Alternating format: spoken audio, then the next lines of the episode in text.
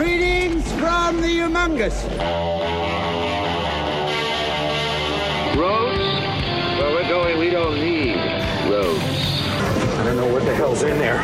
It's weird and pissed off, whatever it is. Human sacrifice, dogs and cats living together.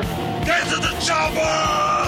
I'll have what she's having. Hey, Dr. Jones, no time for love! Hey, hey, Sal, how come we got the brothers on the wall here? You want brothers on the wall? Get your own place. You can do what you want to do. You're nothing but unorganized, grabastic pieces of amphibian shit. Society made me what I am. That's bullshit. Yeah, that's simply the way they talk here. Nobody pays any attention to you unless you swear every other word. What did the pajamas look like? I don't know. They were jammies. They had Yodas and shit on them. There's a fine line between stupid and clever. You send one of yours to the hospital, you send one of his to the morgue. That's the Chicago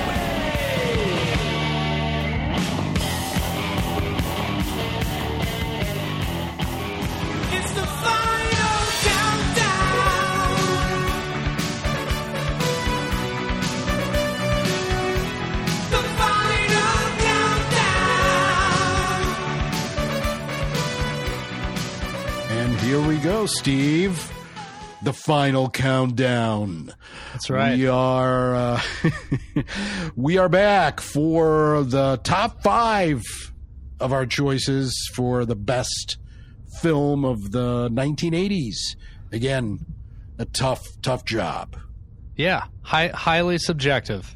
We make no claims to objectivity in this list. Absolutely. We do not try to be subjective at all. Or wait a second. We don't try to be objective at all. Ah, Correct. Whatever. so, um, any uh, any any impressions, any feedback between the episodes, Steve? How did you feel about our our bottom five choices? I thought they were all pretty solid. Yeah, and uh, I, th- I thought it uh, went pretty good to me. I don't know. You have any regrets, Andre? I think our top five choices will probably be a little bit more conventional. I'm going to guess there are going to be a, fewer surprises in this one. But yeah, I mean, it's one of those things. Even though uh, you know, it's, as we said, we're uh, it's our own personal favorites. It's like I don't know about you, but you still feel kind of the pressure of like you know, for some invisible audience, you don't want to be like, wait a minute, they picked that? That's crazy. but these are my. Uh, I feel pretty good about my list. So Good, good. I'm glad you feel good about it. I feel good about my list as well, Steve. So Well, you should kick it off. I I did uh, the most recent one we did at the end of the last episode was the Princess Bride, my number six pick. So why don't you start us off, Andre? What is your pick for the fifth best movie of the 1980s? My number five best film of the 1980s is uh, Sergio Leone's Once Upon a Time in America, Steve. A gigantic, sprawling gangster epic that um, came out in 1984. Uh, to a gigantic thud at the box office. Uh, Uh-huh. The movie was not very successful, and it's got a weird legacy, I have to say. And and I think the problem was that there was so much drama involved with the film coming out.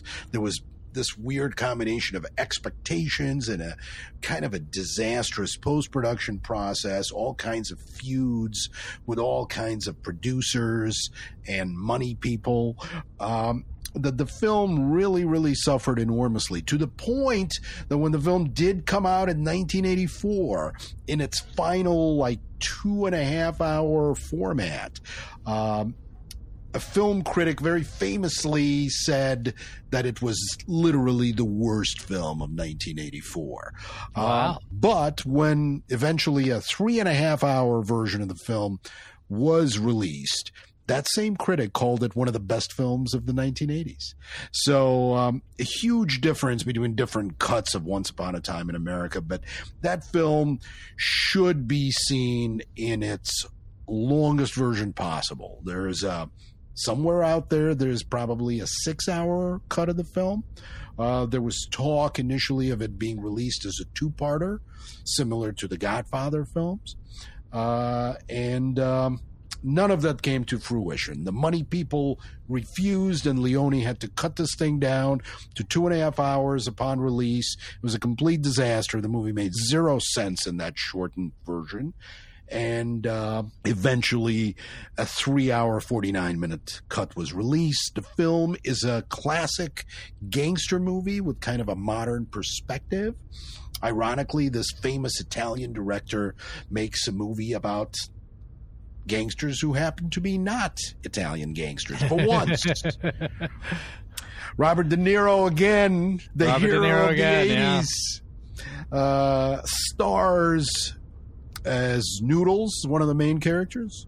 Uh, James Woods stars as his friend Max. Uh, there's all kinds of great actors in it, including Joe Pesci, uh, Elizabeth McGovern, Jennifer Connelly in her screen debut as a child, essentially.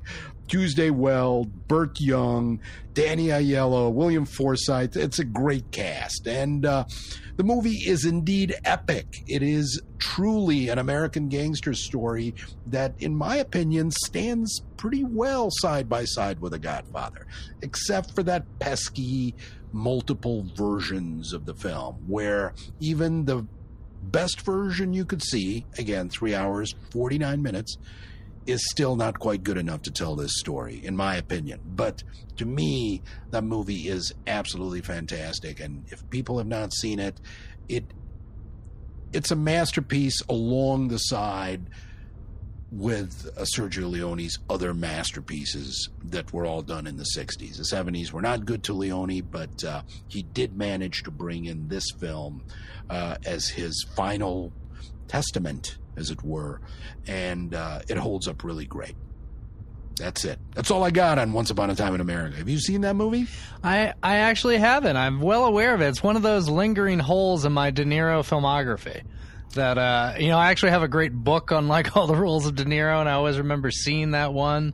And uh, for various reasons, I've never, I have never caught it. But now with your recommendation, that's even added incentive to uh, go check that one out. I think Amazon is streaming it actually, and uh, it's really worth seeing. Again, I just it, it's one of those films that seems almost like there's like a lost masterpiece quality to it. Uh, and, and by lost, I mean it's just fell through the cracks. It was completely shut out of the Academy Awards. Um, even the great Ennio Morricone, who is you know highly regarded, just passed away last year and touted as one of the greatest film composers of all. Um, did one of his best scores to that film and it was not nominated. It, it it was just a shame what actually happened on the release of the movie, and it's kind of a cautionary tale of what can happen when producers clash with directors. But uh, it's a movie that deserves to be seen and, and should be kind of re-examined. It's it's definitely one of the best films of the '80s. Well, an excellent choice. Um, so my fifth film, uh, my fifth favorite film of the '80s, is a movie that uh, got plenty of acclaim, not under anybody's radar at all, and it is 1984's Amadeus. Uh, Amadeus. Amadeus. Uh, Great song came. Was that from that movie? Rock Me Amadeus. You know, I. The short answer is no. no, no is the short answer. Uh, yeah. Uh, but Amadeus is uh, it's a favorite movie of mine. I mean, I know it's an obvious choice, but it's all you know. As we kind of hinted at last episode, it is the only Best Picture winner that I found worthy of Best Picture of the '80s. Uh, all the other winners were not. I thought something better should have won.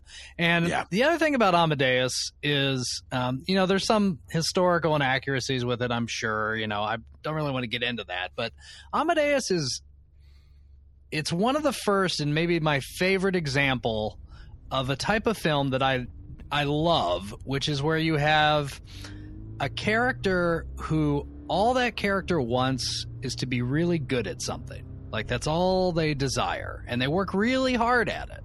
And then along comes another character who doesn't seem to have to work that hard at it and is just naturally either as good or better than the first character, and it kind of drives the uh, the first guy crazy because they can recognize like they have taste and they can recognize like you know this other guy he's doing all the stuff I want to do, and yet he's not tortured by it. He's not you know just busting his ass every day. And you know, in Amadeus, obviously, uh, Salieri is the uh, the tortured guy, and uh, Mozart is the guy who it comes naturally to him. And Right. I just I don't know what it is, Andre. I just love that dynamic. I think it's an excellent uh, dynamic that plays out in movies, and I want to give our uh, listeners two other great examples of this type of movie. Are uh, there's a movie called Rush about race car driving, Right. uh, which might be my vote for Ron Howard's best movie. I love uh, Rush. Yeah, it's a little like I mean, for a movie with big stars, Chris Hemsworth is in it.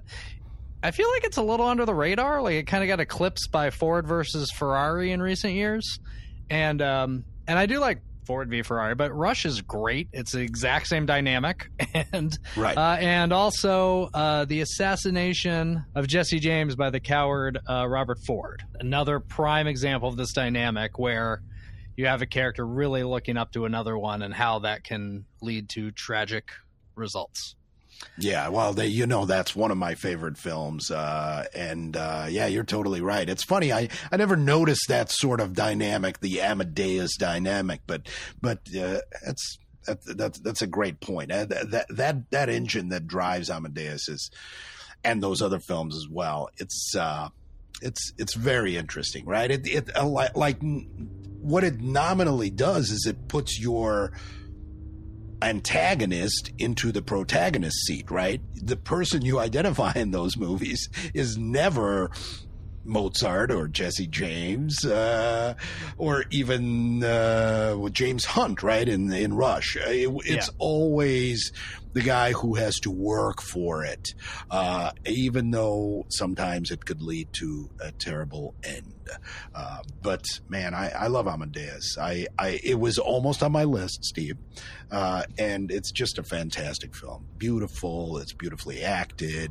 It's very modern. It's not a stodgy old kind of like old timey movies. A lot of that, you know. There's always this this thing with period pieces. Uh, where it could get a little mm, overbearing, shall we say? Uh, and Amadeus never falls into that trap, right? It's just friggin' solid. It clips along beautifully. It's funny when it needs to be funny, and tragic when it needs to be tragic. And uh, and you know, talk about the performances of that film. I mean, the acting is phenomenal. Yeah, and it's uh, I mean F. Murray Abraham was uh, you know I I know he had had some roles here and there, but that's certainly far and away the biggest role he had. Uh, he won Best Actor for it, and then. You know, never really had a role that prominent again. In some ways, that that was right. in terms of popularity, it was his high That's water right. mark. But It's- he's been very open about how, like, winning that award, like, if nothing else, it kind of guaranteed he could keep working. Yeah, And, absolutely. um, I love but- that guy. Yeah, how you were saying about how it's not stodgy. It's one of the things I love about Amadeus, and in some ways, it kind of just blows right past any arguments about historical accuracy, is because so much of that movie clearly is executed in a modern style that then to complain about some of the historical inaccuracies seems almost beside the point because i mean you could especially too because the framing device you can argue that 90% of what you're seeing in the movie is from Salieri's point of view Completely subjective. completely subjective and unreliable Very, very, So, very uh, good point. And it's such a rock and roll movie. It's it takes such a rock and roll slant at Mozart that I think like people who have not seen it and do end up seeing it are always surprised by that that approach to it. You know what I'm saying? Like it Yeah. it, it approaches these characters in a very modern kind of universal way, uh, and it just plays great. I mean, you know, you know, sometimes these things just work out magically. And Amadeus to me is definitely one of those films. It's uh, like I said, it, it just squeaked out of the top ten for me, maybe as as high as number eleven or twelve. Well we both agree. We like amadeus. Well andre what do you got at number four? There's a little controversy here, Steve. I had a picture at number four that I love very much, and I even uh, kind of hinted that this film may be on my list uh, of the best films of the '80s, and then, and then I replaced it with another film, Steve. Believe it or not, uh, that original film I had at number four was Brian De Palma's Untouchables. Uh, I absolutely love The Untouchables. Of course, it's De Palma's version of the television show that dealt with the adventures of Eliot Ness and his brave band of crime busters uh, going up against the evil Robert De Niro playing the evil Al Capone. And of course, the ultimate Chicago movie in many ways. Um, a fantastic film. And, and again, I don't want to overstate my love for the Untouchables. Uh, here again, David Mamet provides the brilliant script. Sean Connery got the Academy Award as Best Supporting Actor. He's excellent as kind of a weathered Irish cop with a heavy Scottish accent. Uh, yes. And um, Kevin Costner um, plays Eliot Ness and is a wonderful leading man. Really, really excellent in the film. And um, it was his biggest role up to that point, and he he killed it. It was great. Uh, and then, of course, you got Robert De Niro playing Al Capone, and here again, De Niro gained like fifty pounds. He's huge. Um, and I don't mean just in terms of weight. His performance is huge. Uh, I don't know if Al Capone was anything like Robert De Niro is in this film, but uh, I hope he was. He, I mean, De Niro is amazing. Uh, and again, it sounds like I'm talking about the Untouchables, but uh, what ended up happening, Steve, is uh, after our last episode, it occurred to me that I think, I think the films in the top five need to be more influential than the Untouchables. It occurred to me in my own head that for me to put a list of the top five films of the entire decade of the 80s, these top five films need to have, in, in some way, in one way or another, changed the landscape of cinema or entertainment overall. Now that's a tall order. That is a tall order, I, yeah. It's a tall order. So I actually went back, reviewed every film made in the 1980s, Steve, and um, settled on Spinal Tap being the number four film on my list for the best film of the 1980s. A second comedy. I said there was only one uh-huh. last week. It's Spinal Tap, Steve. I have to give it to Spinal Tap because Spinal Tap, ultimately, that whole mockumentary approach, and we talked a little bit about it during our comedy episode, but uh, the mockumentary approach has been a game changer across the board, uh, both in film and especially on television. So the influence of Spinal Tap remains absolutely beyond comparison. It is a far, far more influential film than Brian De Palma's Untouchables, and uh, therefore it went on my list as number four, best film of the '80s. Rob Reiner's. This is Spinal Tap. That's a worthy it. selection, yes. It's and, uh, as exciting as I think this episode's going to get, unless we're in for some surprises. I don't know.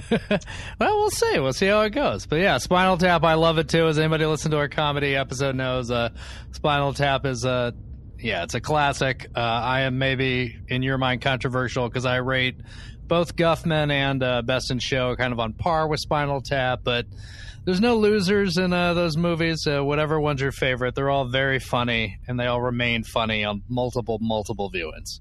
I ended up thinking a lot about this one. I really like. I wanted to slot it somewhere, and I just couldn't bear to take any of my other films off the list. And uh, Untouchables ended up getting bumped. Had to bump the Untouchables. Well, Sorry. that's good. You did the time honored uh, list cheat where you uh, talk about a movie that's not actually on your list. So, uh, yeah, bravo to you. Yeah. Sorry, sorry, I had to do it. I had to do it because it hurts, Steve. I love The Untouchables. It's yeah. a, it's such a Chicago movie. I love it more every time I watch it. It's supremely entertaining.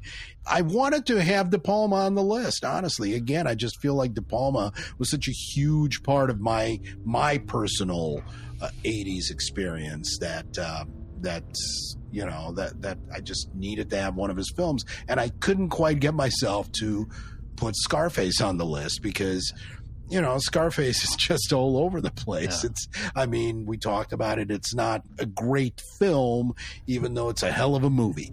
But I felt The Untouchables had really, really all the necessary pieces to uh, to to be up there, you know, and, and I also like the way it tied in with the setting of Once Upon a Time in America.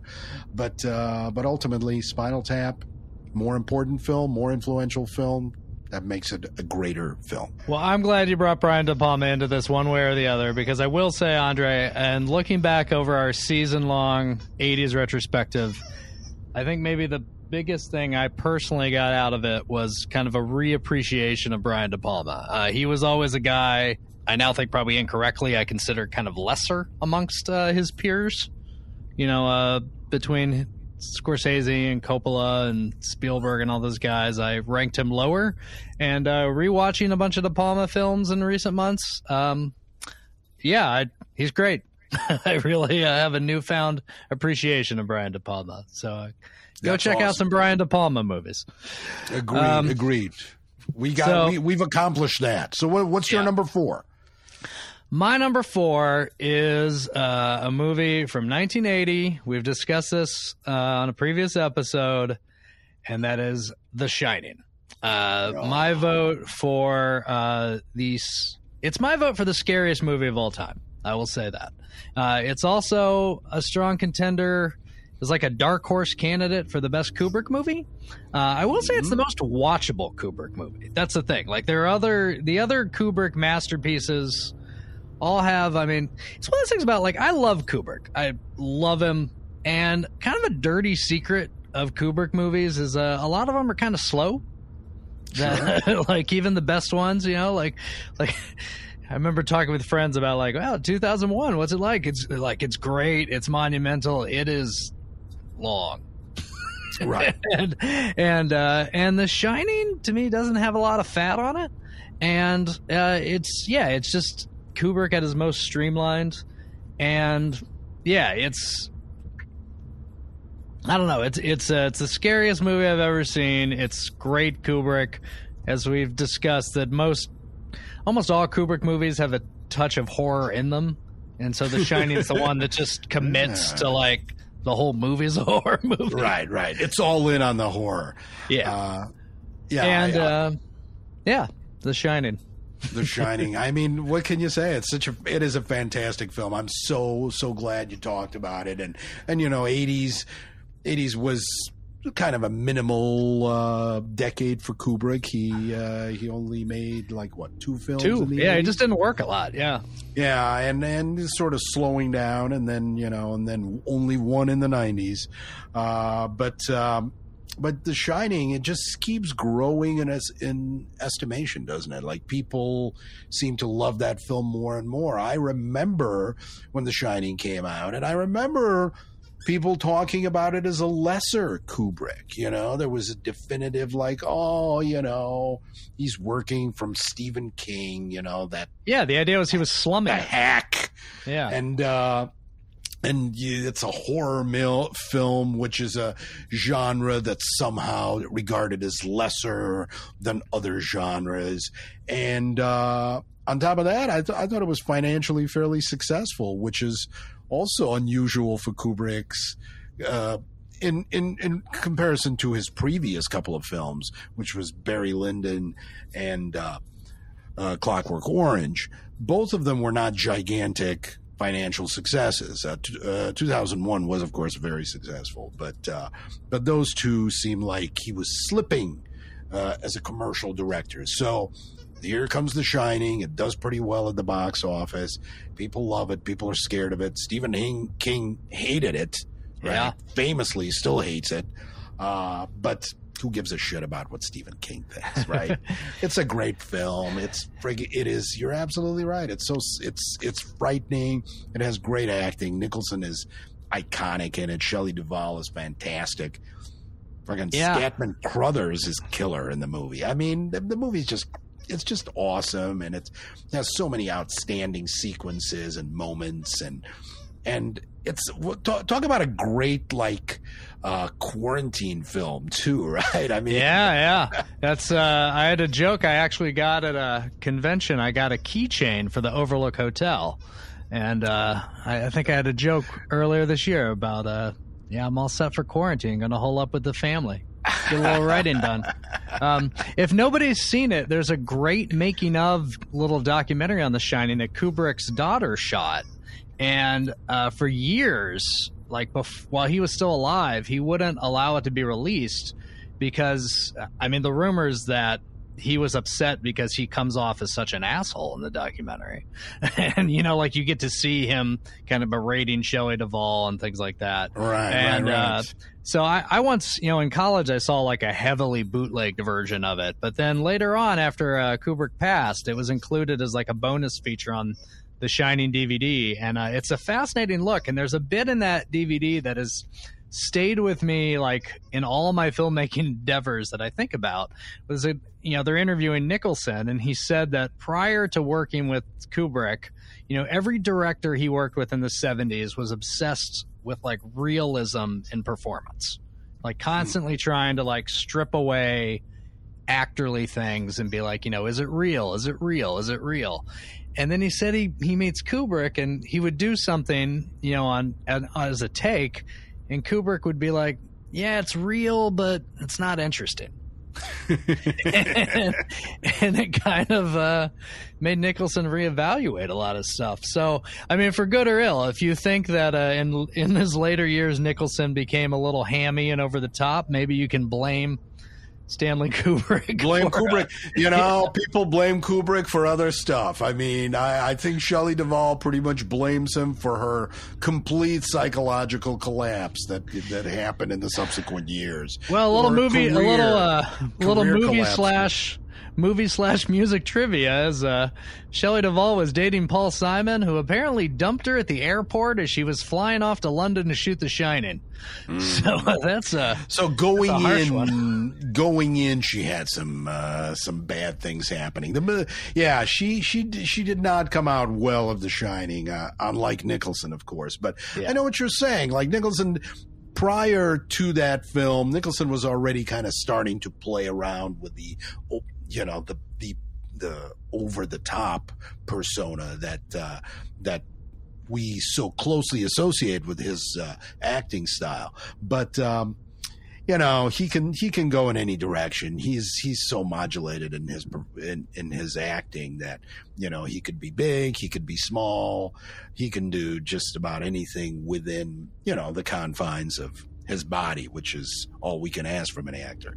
But um, Stephen King had a big issue with Jack Nicholson's casting because Stephen King identified Nicholson with the film One Flew Over the Cuckoo's Nest, in which he played a mental patient, uh, and um, thought that having a person so closely identified with mental illness uh, does a disservice to the character in The Shining because that character is supposed to go from total normalcy to a complete mental collapse where he becomes an axe wielding murderer. And that's that was a huge issue with Stephen King. And if you actually watch the performance, it's it's a it's a very very I don't know about subtle maybe, but it's a very, very clean line from the sane Jack Nicholson to the insane Jack Nicholson at the end of The Shining. And I think Nicholson does a fantastic job. And uh, and again, I, I think Stephen King is completely wrong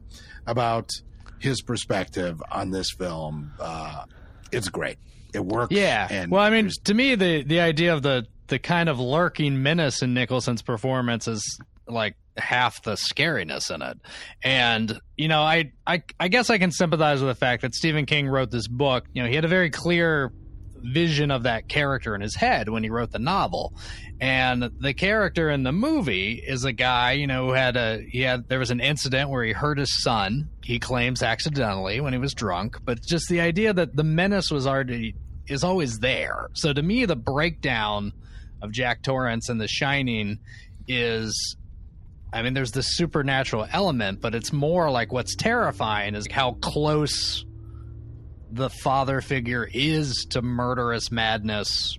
It's just, you know, it doesn't take all that much of a push. and uh, there you go. Yeah, yeah, I, I think that works. Uh, that works really well. And and again, like everything works very well. Kubrick was definitely a master of the craft of the cinema. He uh, he was so skilled at his ability to express mood. Uh, and um, his films also have this dark humor in them that I think a lot of people don't really attune themselves to enough. Um, there's always a humorous element to his films. And. Um, uh, I tell you, uh, Shining is a prime example of this. It's interesting because, you know, Kubrick's other films that decade, uh, Full Metal Jacket, was also kind of um, out, just out of my top 10. And uh, I talked about this a little bit last week, but it, uh, to me, it got a little bit canceled out by Platoon. I, I, I am always of different minds about those two films as to which one is greater. Uh, and they canceled one another out, uh, and they are not on the top 10 for me, but both fantastic films. But you like The Shining more than you like Full Metal Jacket, clearly. Yes. But I mean, again, like, yeah. I know we're only No losers coming up to the top yeah, three, yeah. and I don't know if you may have snuck Full Metal Jacket in your top three, but uh, but The Shining definitely, definitely the greatest horror film of the '80s for sure, easily, right? Uh, well, I guess it's my pick as to where it is, but there are some other great ones. I mean, you know, as we discussed in our horror episode, there's The Fly, there's The Thing. I mean, there's Yes. some great uh, horror There's some great ones, and yet The Shining comes out on top. All right, what do you got at uh, number three? Well, here we are, the top three. And uh, my third favorite film of the 1980s is called Raiders of the Lost Ark. At least it used to be called Raiders of the Lost Ark. Now it's called Indiana Jones and the Raiders of the Lost Ark. A terrible name. But um, when it came out in 1981, it was called Raiders of the Lost Ark. And I I tell you, again, formative film for me. I have never, never been this surprised by a cinematic experience. Um, just as a near kind of, kind of a young immigrant child, only having been in the U.S. for a couple of years. Uh, it was a stunning cinematic experience. I didn't know what to expect. Uh, I knew Steven Spielberg was a fine filmmaker. I've seen other blockbusters. I've seen Jaws, and I've seen uh, uh, well Star Wars. That of course. The other creator behind uh, Indiana Jones, uh, George Lu- Lucas, was responsible for. So I was not a stranger to big blockbuster films, but man, Raiders just blew me away. The pacing of the film, the the action sequences, the storyline, the character himself, the supporting cast, it was just like a perfect film. I was literally just in heaven, sitting there for two hours with my jaw on the floor, literally constantly being delighted by the movie that continually surprised and amazed me on on virtually every level. It absolutely changed the way I looked at cinema from that point on. And uh it's just to this day, I think just one of the greatest cinematic experiences I've ever had. And that little thing that I was saying um, about Spinal Tap, about being influential. It is my opinion that Raiders of the Lost Ark changed the way action cinema was made. I think you could look at the action cinema as action films before Raiders of the Lost Ark and action films after Raiders of the Lost Ark. Uh, and this is really for better or for worse. But the primary thing is the editing. Uh, how Raiders of the Lost Ark is cut together, both in terms of its action scenes, but it's also non-action scenes. It it is a faster film. It upped the pacing of all movies, and um, that I think makes it very very special. Not all movies handle the faster pacing as well as Raiders of the Lost Ark, uh, but well, I mean, what can you say about it? Everybody's seen it. Everybody knows the tune. Yeah. Uh, well, it, it was a it was a runner up on my list. Yeah, it's a great film, and uh, it's kind of it's interesting you say that about the the action and how it changed because to me, like one of the things Raiders really did that certainly almost everybody did afterwards is Raiders has it doesn't have like two set pieces. It has like 15 set pieces. You know, like Exactly, it's like exactly. like set, set piece after set piece after set piece, but then they all kind of flow organically. Like you know, you can have like the fight in the market that like transitions seamlessly into the motorcycle chasing the truck. You know that it's uh, and you know a lot of action movies since then they're like okay we gotta have you know we gotta have a big action moment every like 10 minutes or something. But then so many of the action movies what feels bad about them is it feels like nothing connects them. You know it's just like okay now there's this fight then there's that fight. And uh, raiders all flows great. And um, it also just all sorts of things we take for granted like the the flying across with the map you know like right. like that worked great. And uh I also always give a, a heads up to raiders. If you really think about it, if you try to explain the plot of raiders of the lost ark it's actually kind of complicated. And yet the movie doesn't feel hard to understand at all.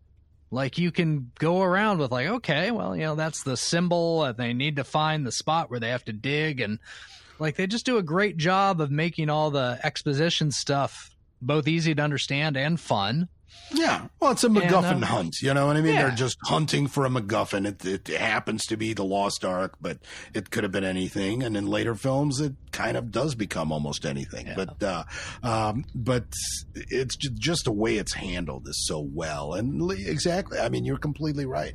It's just the action is so organic and it just constantly tops itself. You know, just when you think it can't get any more exciting, it manages to get more exciting. And you never really have a moment to hold your breath. It's just or to catch your breath. It's just it just keeps getting better and better and better and more delightful. The script is great.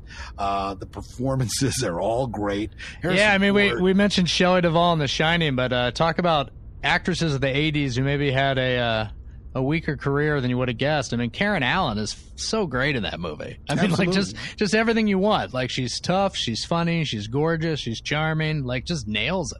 Yeah, she's she's absolutely fantastic in the film. I, I you know I was totally totally in love with Karen Allen, and uh, and it's a shame that her career did not uh, turn out as great as uh, it probably should have. But uh, man, she's got a legacy because she is in Raiders of the Lost Ark, and she's also in that fourth one too, right? The- Well, they had to br- they had to bring her back because like they based to me that was all about like just throwing in the towel of like acknowledging that the love interest in the latter movies uh, couldn't hold a candle to Karen Allen, which Yeah, says something considering that the love interest in the second movie uh, turned out to be the director's wife. Right, right, right. Well, uh, not that character though, Steve. It's it was a completely true. different person. uh, Kate Capshaw is not the character from the second film, uh, and I I like the love interest, quote unquote, in. Uh, um in the Last Crusade as well, Alison Doody did a fantastic job and was gorgeous, but she was almost a villainess in that film. Yes. uh, very different from uh, Karen Allen's character. And uh, again, like everybody's great, John Rhys-Davies, and Denholm Elliott. I mean, it's just it, it, it's just such a wonderful film. It's yeah, and and it's also kind of a family film, even though it's quite violent. Uh, well, it is, but I remember I you know I saw it a lot as a child, and then I had kind of a break where I didn't watch it for like a decade. And then when you go back and watch it, it's uh, the violence. A lot of it is like some of the scenes are almost cartoony. Like you know, there's Sure. that kind of when he first meets uh, Karen Allen's character. There's that big fight in her bar in Tibet, Right. I think. And you know, I mean, that's got like literally people getting hit in the head with a frying pan and like doing. You know, I Yes, mean, yes. uh, there's Yes, a a Looney Tunes cartoony fight, Yeah. yeah. yeah, I mean, not all of it. There's certainly you know people get chopped up by uh, airplane blades and shot Yes. and all sorts of things, but. You know, parts of it are slapsticky and almost like a Looney Tunes vibe to it. Yeah, I, I agree. And yet it somehow still gels with the rest of the film. That's the thing. That's the skill which Steven Spielberg brings to the to the table. And and you know, again, it's so hard to talk about Raiders of the Lost Ark because everybody has seen it. Um, and you know, most people know quite a lot about it, right? We've all probably everybody has even seen the making of featurettes. You know, that movie is so huge. But what can you say? If you haven't seen it in a few years, give it a spin. What else you got to do? It's Raiders of the Lost Ark. You're gonna love it. All right. So uh, my my pick for the third best movie of the '80s, or at least my my third favorite, is uh, "Do the Right Thing." Um, Whoa. Yeah. So uh, mu- much more serious, though also some very funny bits in "Do the Right Thing." I think there's more comedy in Do the Right Thing than there is in Raiders of the Lost Ark, but okay. Yeah, that's a good argument. Yeah. So uh, Spike Lee's "Do the Right Thing." It remains my vote for the best movie Spike Lee has ever made. Um, also a great, uh, both a movie that holds up, but also like an awesome time capsule movie. I mean, that movie takes place in 1989, and that's it. The fashions are 1989. Uh, everything about it, the music, very famously starts off with uh, Public Enemy's "Great Fight the Power" song, where they literally say it's 1989. Um, but yeah, do the right thing features a lot of the stuff Spike does, but just it's his best version of them. Um, that movie, that movie also, um, really at the, it's got to be considered one of the hottest movies in terms of like you really do feel like you're in a scorching summer in that movie.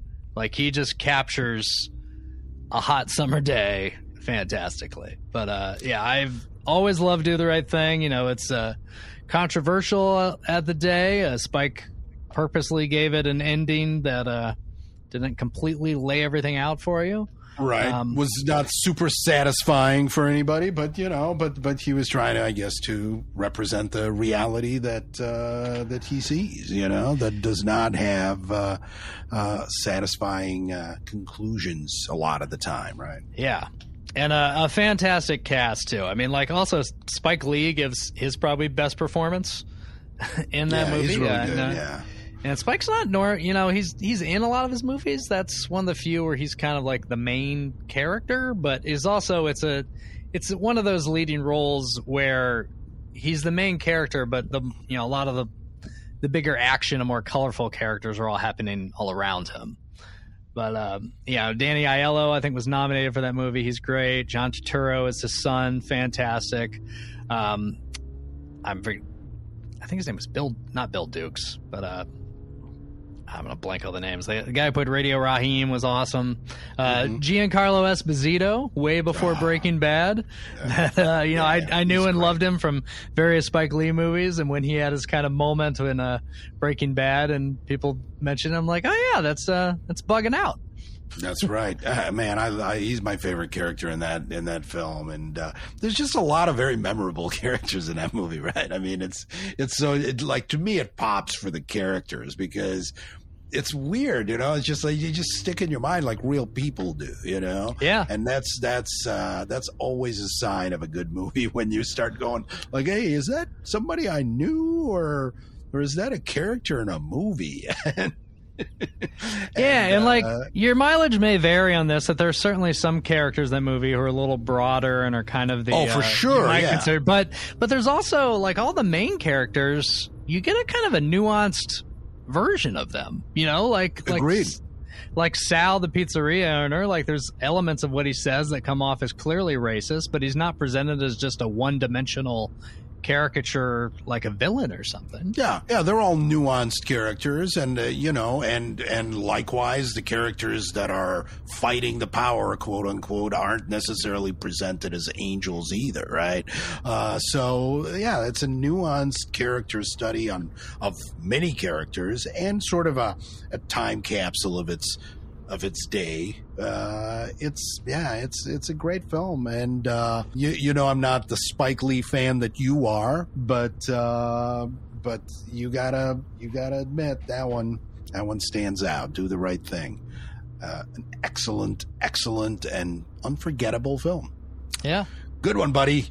Good one. Surprised. I'm just scared that we're going to name the same movies at the end and there's not going to be any drama and the whole artistic uh, angle we go for with our podcast is going to collapse. But I I, I feel pretty good. I feel pretty I- good that my number one is not your number one. and I guarantee you that my number two pick is probably not on your list.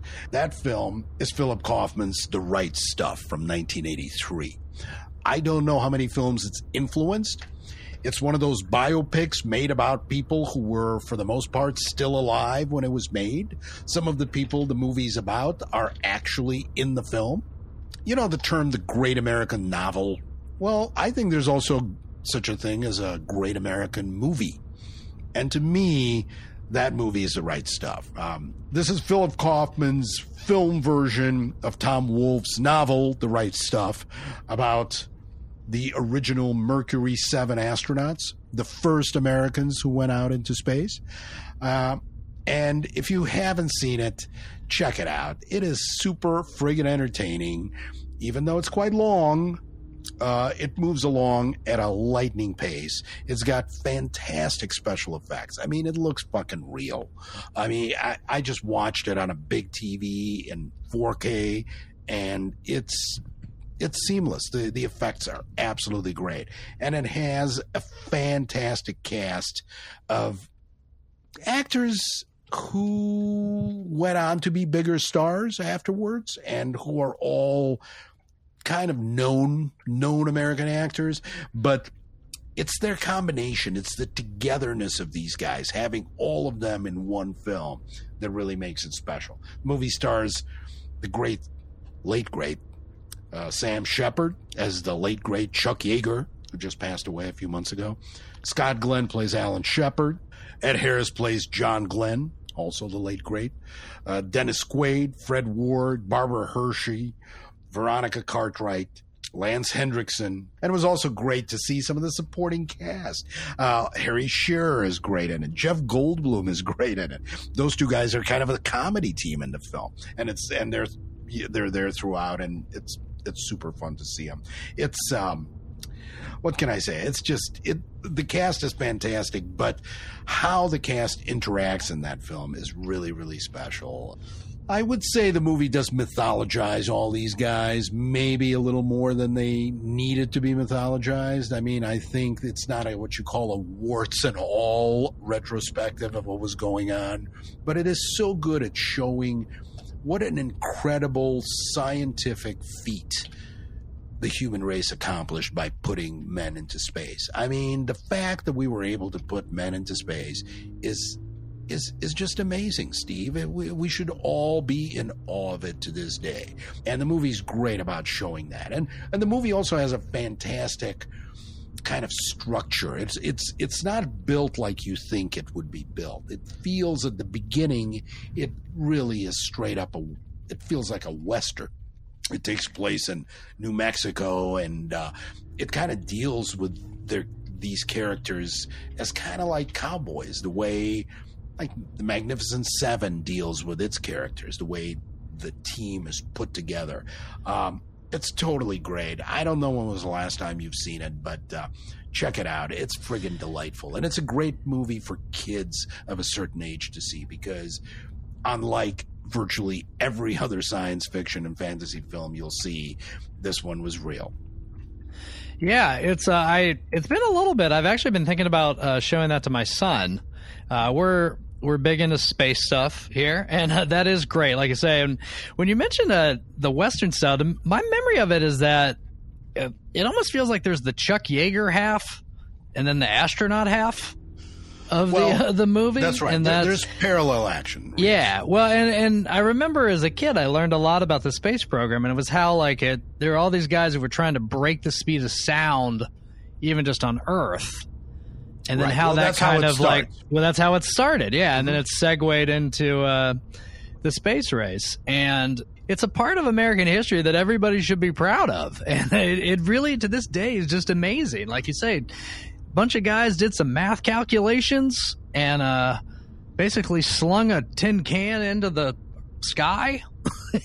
right. and right. some and had it uh, orbit the Earth and yeah. brought people back safely. And and and again, you know, the Soviets did it first, and this film takes nothing away from the accomplishment of the Soviets, except with the Soviets, we have no idea how many cosmonauts died before they were able to actually bring one back. But it was just an amazing accomplishment, and it was not heavily supported by the government. Like it's weird. Like you learn all these things about what was going on behind the scenes. It was like you know, it had to be kind of sold to Kennedy. We think of Kennedy as somebody who, uh, you know, who was all on board to, for putting the man on the moon, but that's not what the reality was. He was Yeah, really well, it was- about it.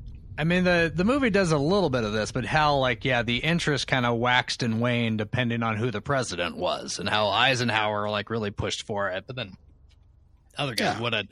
And it, it's I will say, uh, Johnson that movie paints him as not much more than a clown, and uh, as a child, that was my first encounter with Lyndon Johnson. It was like through that movie. So then it was kind of interesting to like grow up and learn about the other facets of Lyndon Johnson's life.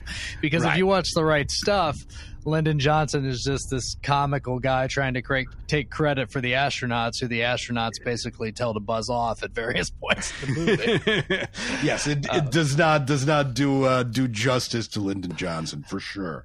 You know, and and again, I'm not sure the degree to which it accurately portrays the other astronauts either. Again, it's still kind of mythologized these guys for sure. Oh yeah, there's there's some myth building going on, but uh, Yeah, but it's yeah. it's certainly entertaining. Oh, it's it's amazingly entertaining, Steve. I, I, I again, I, I watched it recently, and I was absolutely blown away by the quality of that film. It's the great American film, and uh, it's my number two. All right. Well, my number two, it's a mixture of influential, my childhood, the 80s, all of it, and it's The Empire Strikes Back. Oh Um, my god! I mean, it's super, couldn't be more obvious, but if I'm honest with myself about my favorite movies of the 80s, it's got to be on the list. And, uh, you know, I talk about a movie everyone's seen. but I will say, I was thinking about like what is so great about The Empire Strikes Back. And I mean, in a weird way, what we were just talking about with Spike Lee, it's like if anyone has ever liked Star Wars, or if there is ever anything about Star Wars that is cool, it's like The Empire Strikes Back is the apex of that. Like it is like any coolness associated with Darth Vader, I think, is from that movie. And uh, it's just, it's got the best set pieces. It's got the best visual look. Uh, it's got the best directed acting of any of those movies. Got a best And- screenplay. Yeah. And it's just kind of the height of all the things. And, you know, if you're one of the few people who's never seen it, I don't know. you, you probably haven't seen it for a reason. And uh, and if you hate Star Wars, it's one of those I don't know if that will change your mind, but it's just it is the height of all. It's Harrison Ford at kind of his apex coolness. And that's my biggest thing about that movie. For a movie that came out in 1980, it's still cool. Like just the look of it, something about it is cool. For sure, for sure. It's I mean, it's amazing looking, right, Steve? Yeah. I mean, it's gorgeous, uh, and and that's not to say that the subsequent uh, Star Wars films are not gorgeous. That's not the problem with the subsequent Star, Star Yeah, Wars yeah, films, yeah. as it so happens. But um, but yeah, Empire, and again, like for me, like it came out. Empire came out in eighty, right? Yes. and uh, you know for me it was one of those formative cinematic experiences as well i i had seen the re-release of episode 4 which was at that time called star wars Yeah. uh, and um, that was actually the first film i saw in the theater in the United States, Steve. How about that? That's how Yeah. about that introduction to film going experience. But I, I had a lot of expectation for that film. I didn't fully understand what any of that was about. I'm not going to kid you. Uh, but I remember seeing The Empire Strikes Back when it came out in a packed theater. I remember sitting in the front row, which I rarely did, uh, and just being blown away. I mean, the snow walkers, that you know, all the space stuff, the giant space lizard that almost eats the ship, and the drama with Luke training under Yoda and then confronting Darth Vader and then the big reveal and then an ending that was kind of like, what, this is it? Yeah. Uh, It's a dark ending.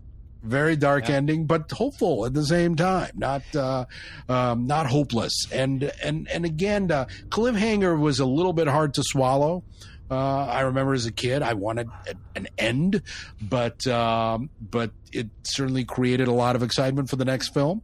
Yeah. Uh, and um, I, I don't know. It's just it like all the pieces really came together uh, perfectly here. You know. like well, and all- just a real quick shout out. I know, like, we've all lived with Yoda as a character in the consciousness for decades at this point, but really, that's got to be near the top of the list of all time things that a roll of the dice and could have gone really, really badly.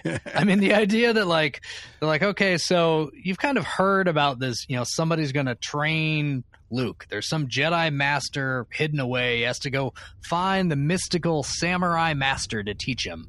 And they decide to make that character like a mystical, literal Muppet. A Muppet. Yeah. It's a Muppet. voiced by the guy who voiced Bert and Miss Piggy yeah. you know Yeah. and uh and a credit i mean to everybody involved in that that Yeah. they pulled it off Yeah, br- pulled it off brilliantly. He's an indelible character. He he may be the one of the deeper characters in all of Star Wars if you think about it. For a puppet, that's pretty amazing, right? And he's funny. like- he's fun. yeah, the humor works. I mean, he's got a personality. It's amazing. And this was literally a hand puppet. Uh, just I, yeah, th- that that is stunning. You that, that's a great point. I read a recent interview with Frank Oz where he apparently had to scold some of the other cast and crew members to stop making fun of Yoda while he was doing it uh, because it was throwing him off. It was um, making it seem too uh, ridiculous for him to pull off that performance. And um, you know, the director obviously backed him up, and and you know, people stopped making fun of Yoda on set. Uh, and, uh, well, the result is um an incredible, an incredible, unforgettable character in an amazing film, man. It's, it's, it's, it's a fantastic movie. It's definitely the pinnacle of the Star Wars series. Without any doubt, I don't think anybody's going to argue with that. Uh, it's an improvement over the first film, and yeah i mean it's like really- the short list for one of the best sequels of all time too for sure. And it hasn't really been duplicated. Like Star Wars never duplicated the quality of that film. And uh, it must have drove George Lucas crazy. The, the one, you know, the, the when he did not direct the Star Wars film, that's the one that everybody thinks is the best. I Yeah. almost feel bad for old George, but you know, he can cry into his crying to his millions yeah yeah giant golden handkerchief that he carries in his pocket. Uh, but uh, we're coming to number one, right? yeah Uh, and, uh, you know, for me, another absolutely formative cinema going experience that also happens to be possibly the most influential film of the 80s. And that is Ridley Scott's Blade Runner. Um, you know, I love Blade Runner. Blade Runner changed the way I viewed film. Uh, there were several films, including some of the ones I just mentioned, and including Empire Strikes Back. But for me, Blade Runner was the big lightning bolt, the one that made me really think to look at cinema as an intellectual art form rather than just uh, a series of uh, action set pieces that I had wanted to consume prior to seeing Blade Runner. What hasn't been said about Blade Runner up to this point, I don't know if there's anything I have to say that hasn't been said before. But it is a beautiful film. It is a deep uh, philosophical film. It has fantastic performances by, again, Harrison Ford, uh, Chicago's own, or at least Deerfield's own, or whatever. Uh, and uh, he's just great. He he really he gives a deep performance that up to that point has not been hinted in his other roles, uh, even though he was already a very huge movie star. Uh, but uh, the character he plays is not particularly lovable, uh, and the story Blade Runner tells is not uh, particularly commercial. Um, Blade Runner was not a successful blockbuster that they expected it to be. Uh, and uh, since then, of course, it's gained enormously in stature. It's uh, it's been acknowledged as a masterpiece. Its uh, art direction has been imitated a million times. Its musical score has been imitated a million times. Um, and it, as it turns out, its kind of narrative uh, has been imitated and is being imitated right now on probably three or four different uh, television series. One of them happens to be a Ridley Scott one uh, called Raised by Wolves. Kind of deals with some of the same concepts that Blade Runner deals with. There was a sequel that Denis Villeneuve did a few years ago uh, called Blade Runner 2049. It is a very, very good sequel. Yeah. But it, it does not live up to the original. I'm sorry to say. It's uh, it's very solid and very beautiful and very intelligent, but it is not Blade Runner. And uh, well, I mean, it is Blade Runner, but it's so not. Andre, this is the uh, the second film on your top five here that has multiple versions of it. So uh, I'm sure you've answered this before, but what what is your favorite version of Blade Runner? Because there's a couple of them out there. That's a that's a very good question. Originally, the film, at the insistence of the studio, was released with a Harrison Ford voiceover, um, and honestly, that voiceover made sense thematically because the movie is very beholden to classic film noir, and a lot of those films, a lot of those, especially the detective ones, had the main character narrating the story, kind of explaining what was going on in a very deadpan fashion, and um, that was the original release. Then Ridley Scott recut it a couple of times, added some things, uh, said some things that he probably shouldn't have said, uh, took out the voiceover, and uh, released like the ultimate cut that had uh, no voiceover. The movie just plays out. I don't know. I mean, I have a sentimental attachment to the original theatrical release of that film with the voiceover that I thought was perfectly fine and did not particularly need any improvement. Uh, but uh, the one without the voiceover is also perfectly fine. There's also one that has footage of the unicorn running around through dreams. Um, and, um, I really don't need to see that unicorn. That's from another movie. Um, the original theatrical release is also connected to one of your top five films, uh, which is to say, Stanley Kubrick let Ridley Scott use uh, some of the aerial shots from The Shining uh, to um, create kind of a, I don't know, somewhat questionable, happy, quote unquote, ending to the film Blade Runner. Um, that is the original ending in the original release. I think it works pretty well. I think I like that footage at the end of the film, even though it wasn't intended to be there. But uh, I don't know. Am I dodging your question, Steve? I don't know what to say. I mean, I suppose I, I suppose I like the original theatrical release. There, I'll just stick with that. Okay. Yeah, and uh, another man, Harrison Ford, uh, heavily represented here in our various top fives. Absolutely, absolutely, and deservedly so. I mean, he was the male movie star of the early '80s, easily. No, no question about it. Just made the best films and uh, was just just a unique and uh, really great leading man kind of knew as we narrowed down your list that maybe that would be your number one. Just knowing, I know how much you love that movie, and it hadn't appeared earlier, so I kind of figured maybe we were getting there. Uh, so I thought about this and kind of going with what you're saying about the movie that to me, you know, I, I guess I can't say it's not the movie I rewatched the most, but the movie that just stood out to me is the most unique movie that really altered my perception of movie going. Um, for my pick for the best movie of the 80s is I'm going with Blue Velvet. Holy shit, Steve, going Yeah. the alternative route. I am. Uh, yeah, David Lynch's Blue Velvet. Uh, we discussed this somewhat on our uh, American Independent episode, but uh, I had a unique viewing experience of Blue Velvet that I had never seen a David Lynch movie, and I was in college in the 90s, and uh, Lost Highway was coming out. And kind of coordinating with that, one of the local movies was going to show Blue Velvet at midnight. And so I went and saw Lost Highway at like, you know, like a seven o'clock showing or something, took a break, and then we went back and saw Blue Velvet for the midnight screening. And so I got a double dose of David Lynch uh, in one day. so I don't know how much that affected my perception of Blue Velvet, but it's one of those things where uh, Lost Highway is so much less narrative and odder that then when I saw Blue Velvet, it was like, oh.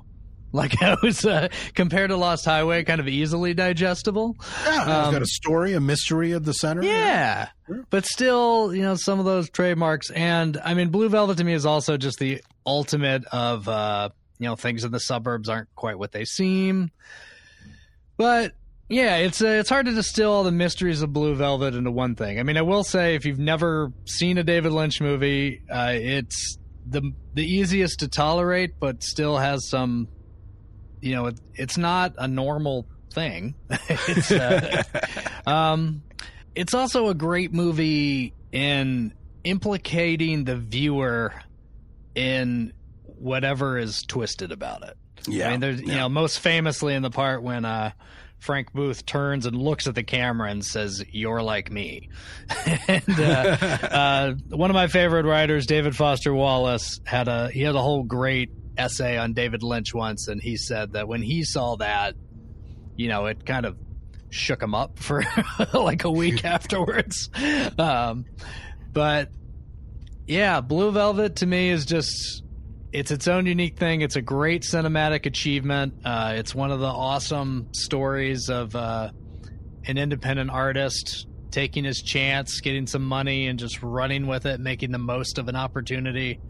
You know, as a real brief, the story again that he did Dune for Dino De Laurentiis, and then he had a two-picture deal, and the deal was for the second movie. He could do whatever he wanted, and there it is. He made Blue Velvet. Uh, we have movie- Dune to thank for Blue Velvet then. Yeah. Yeah. Uh, the second of uh, David Lynch's long running collaborations with Kyle MacLachlan. And uh, also very funny in parts. yeah, very funny. Like all of Lynch's stuff, there's Yeah. definitely a dark humor under the dark undercurrent, uh, you know, that's under another layer of uh, irony and sarcasm and uh, just smart aleckiness.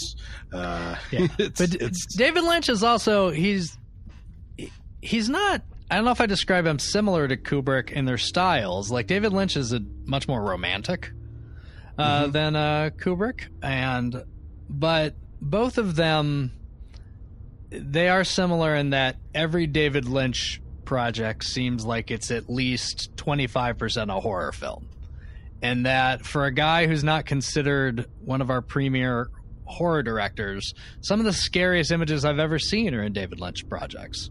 Yeah, I agree of- with you. Yeah, there are things in Twin Peaks, the TV show, man, it was on ABC that just scared the bejesus Right, out of right. me. And the recent return to Twin Peaks has also had some fucking horrifying shit in it too. Yeah. Uh, and uh, and all of that exists along the lines of some genuinely funny stuff too.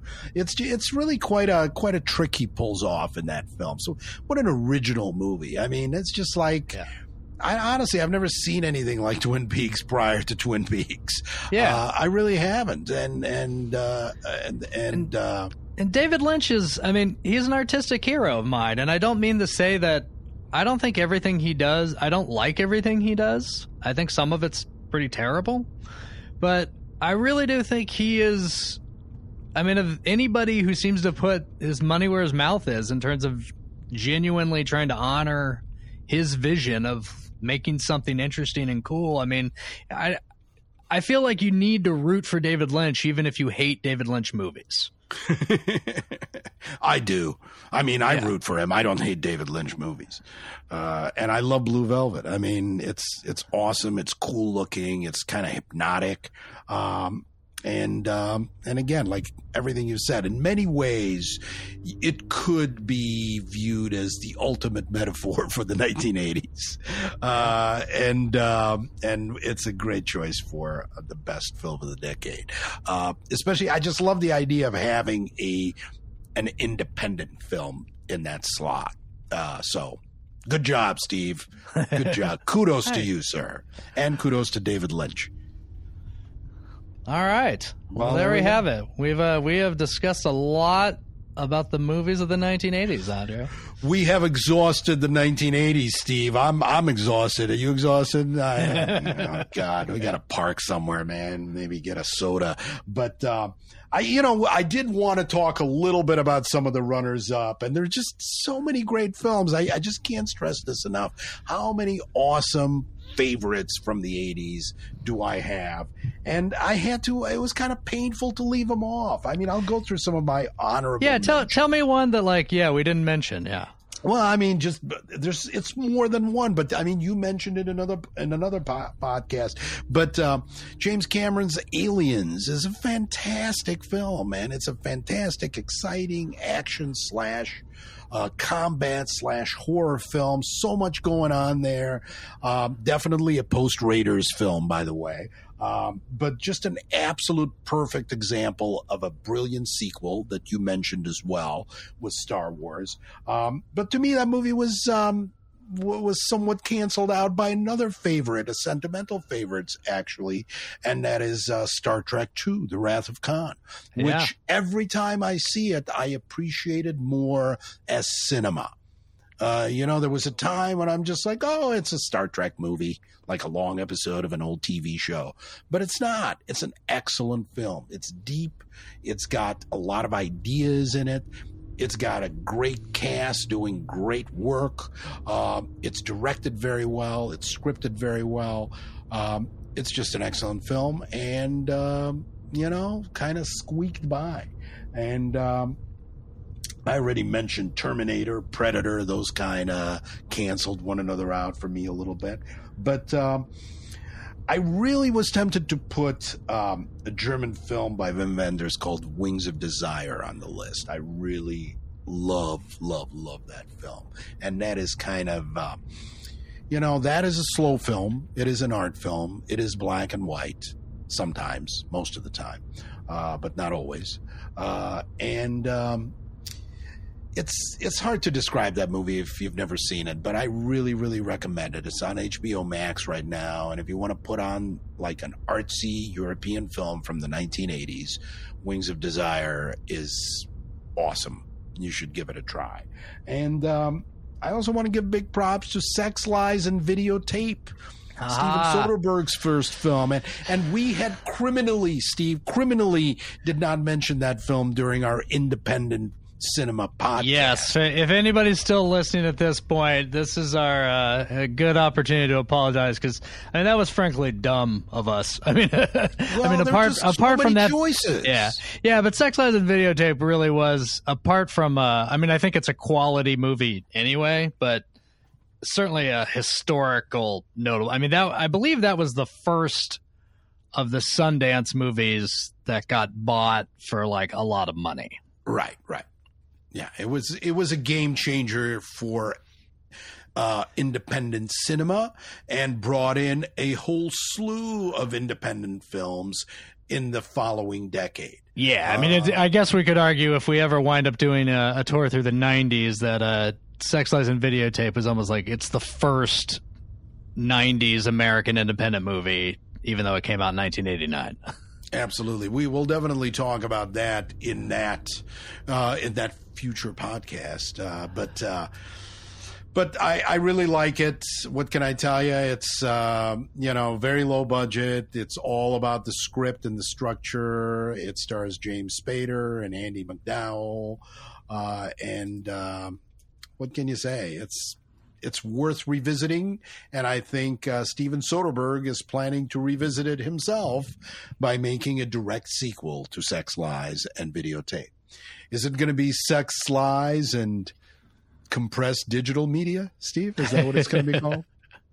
I don't know. There's a whole separate uh, Soderbergh conversation to be had, but uh, Well, um, we'll have it another time. I'm Yeah. sure. But that is Yeah. an excellent film. Yeah, m- some uh, a runner-up I wanted to mention that almost made my list is a movie we hadn't talked about, uh, which is Dangerous Liaisons. Yes.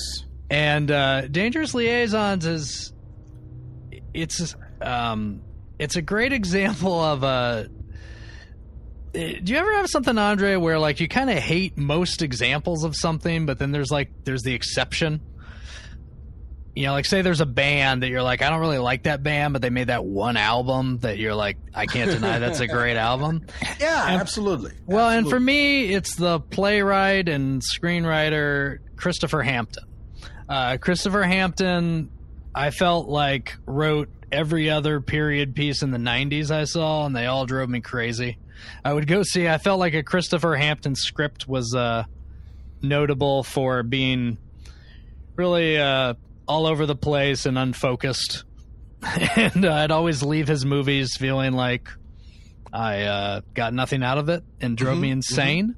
And uh, the one exception is Dangerous Liaisons. Uh, it was based on a play he wrote, and he wrote the screenplay for the movie. Stephen Frears directed it, but uh, it's a great, uh, you know, kind of a twisted version of a love triangle. Um, John Malkovich, famously picky, bitchy John Malkovich. It's one of like only three movies that he feels rivals like work he's done on the stage. he's uh, one of the few movies he's proud of, and um, I mean Glenn Close is fantastic in it, and also just uh, Michelle Pfeiffer. Between that and Age of Innocence, I could care less if she never made any other movies because she just broke my heart so thoroughly in those two that Yeah, uh, there will always be a special place in my heart for Michelle Pfeiffer based on those two movies. So, uh, Dangerous Liaisons is a yeah, it, it didn't really slot into any of the other topics we kind of talked about in this season, but no, um, no. but Maybe it's a like we didn't do a historical historical film rundown. yeah, or you know, even I don't know, sexy dramas or something. But Yes. it's a it's a movie that I've, I I think about all the time. It's a a, a long favorite, long time favorite of mine. Yeah, it's a it's an excellent film. Definitely, uh, I, I kind of want to check it out again. I haven't seen it in many years. It was kind of canceled out at at the time of its release because there was this, there was another film called Valmont, which was based on the same work of literature that Dangerous Liaisons film was based on. Yeah. Um, and uh, and I think there was a little bit of a back and forth there. They came out like within the same year, but Dangerous Liaisons definitely got more accolades and was probably more successful in the box office and was actually a better film, frankly. Uh, but um, but yeah, Dangerous Liaisons is great, and Malkovich playing a roguish, handsome seducer really has never been better because I mean it takes a it takes a twisted kind of mind to cast John Malkovich in a role like that, and the fact that it works so remarkably well is uh, is a testament to Stephen Frears and John Malkovich. Um, Yeah. But uh, that that movie is uh, is really really cool, and uh, and I love it, and uh, would make a great double bill with Amadeus. It sure would. well, I guess we're at the end, Steve. We're at the end of the 80s. What can I say? I've enjoyed this enormously. Thank you for uh, going for a ride with me and talking about the films of the 80s. And um, we'll be back with more current cinema, such as it is, soon. I promise. Yeah, we might uh we might take a little break here, but uh film driven will ride again. We will. Thanks for joining us. I'm Andre Shane. I'm Steve Askin.